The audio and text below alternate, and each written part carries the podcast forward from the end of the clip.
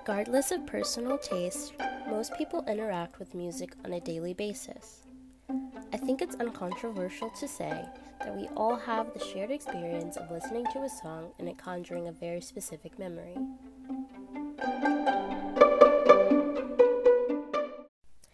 Thinking about music this way, it is possible to create a playlist of your life. As a little girl, I used to put on talent shows for my grandmother. I would sing songs from a variety of artists, but my favorite was Alicia Keys. So now, as an adult, anytime I hear some of Alicia's earlier work, I'm automatically transported back to my grandmother's living room as a four year old girl dancing and spinning around to my favorite songs.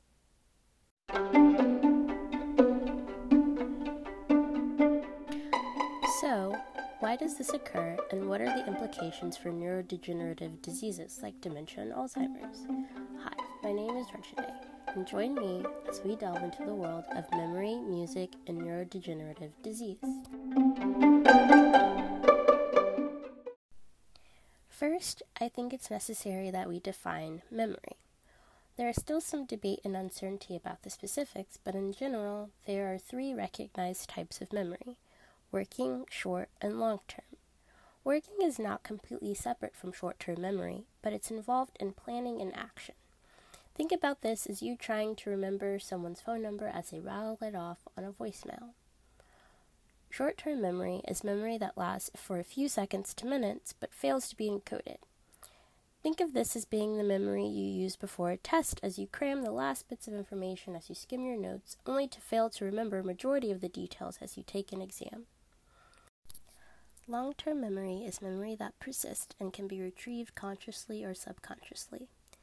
This memory type covers things like going on autopilot as you drive home, or remembering that one time in third grade when you drank honeysuckle straight from a flower in garden club. This is the type of memory that music imprints on. The key brain structures needed to form memories are found in the limbic system located in the temporal lobe. The key structures include the hippocampus, thalamus, and the amygdala. In particular, the amygdala, which is also known as the emotional center of the brain, inserts into the memory creating process by creating memory traces that serve as shortcuts to stored memories.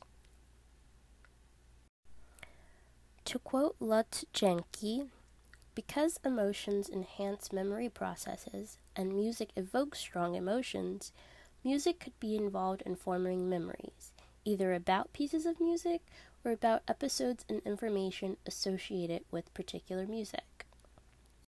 This has important implications for neurodegenerative diseases like Alzheimer's that affect memory.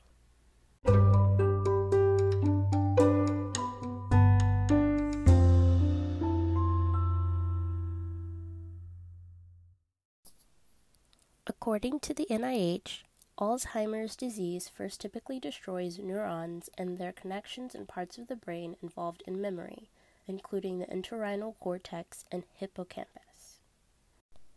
In Alzheimer's, there are three main factors that work together to destroy neurons in the brain. First, abnormal levels of beta amyloid protein clump together to form plaques that collect between neurons and disrupt cell function. Second, abnormal chemical changes cause tau protein to detach from microtubules and stick to other tau molecules, forming threads that eventually join to form tangles inside neurons.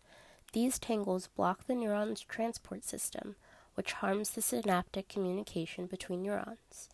Lastly, microglia fail to clear away waste, debris, and protein collections, including the beta amyloid plaques. All of these processes are extremely toxic and work to kill neurons one by one. It later affects areas in the cerebral cortex responsible for language, reasoning, and social behavior. Eventually, many other areas of the brain are damaged. Over time, a person with Alzheimer's gradually loses his or her ability to live and function independently. Ultimately, the disease is fatal. But the area of the brain identified as being where musical memory is stored remains largely unaffected by the destructive properties of Alzheimer's. Even with beta amyloid deposition within the region of interest, no significant cortical atrophy, also known as cell death, or hypometabolism is typically observed in this region.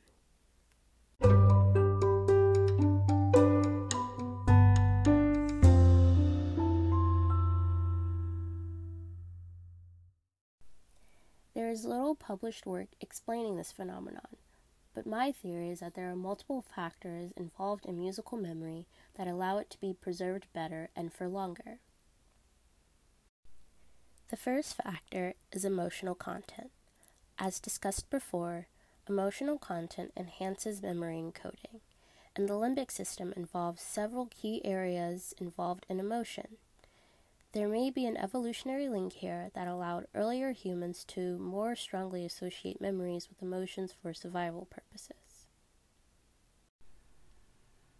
The amygdala, cingulate gyrus, and hypothalamus all aid in preservation of memory by identifying emotionally rich content and or combining types of information about an event. Earlier in a human's evolutionary history, and still today, this network is useful for remembering threats or stressful events and learning to avoid them.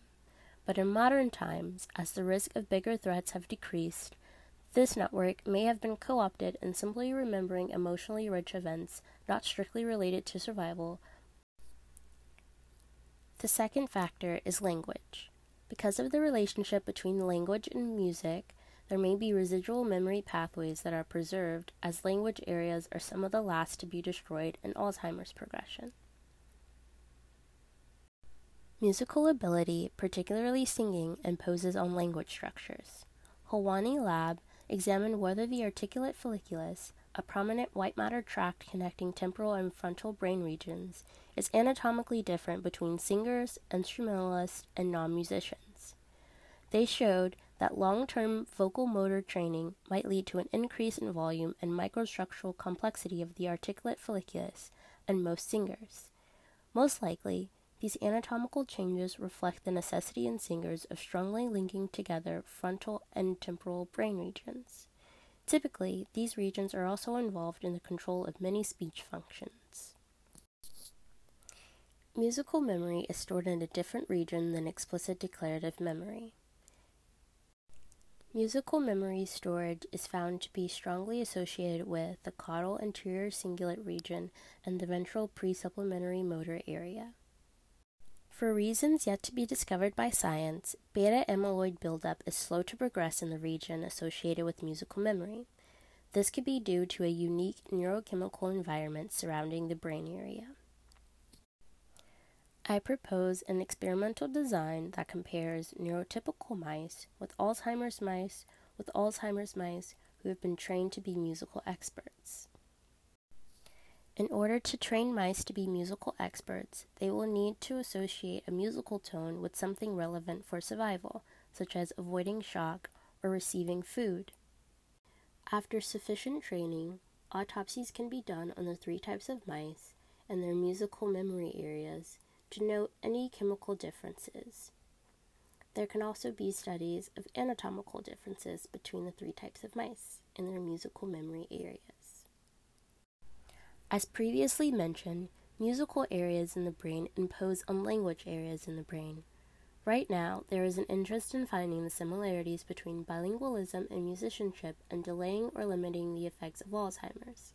However, according to the Mayo Clinic, more research is needed before it's known whether learning a second language later in life has the same protective effect as learning a second language earlier in life. The general theory is that because of the competition of languages in the brain, more robust language pathways are created to deal with an individual's language demands. These more robust language pathways resist the effects of Alzheimer's better than the language pathways found in monolingual people.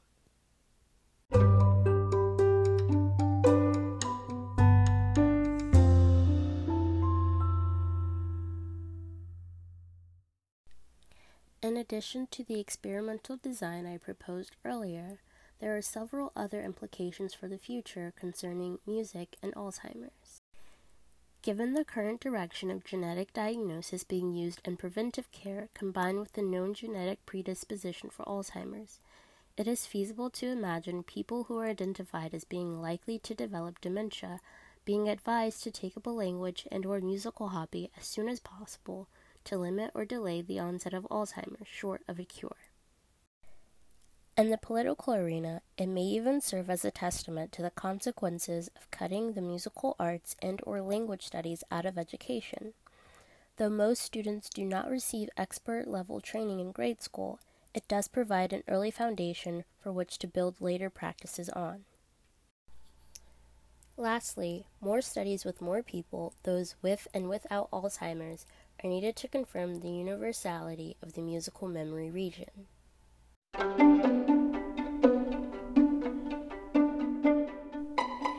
Thank you for joining me today as we made the mystery of music and memory a little less mysterious.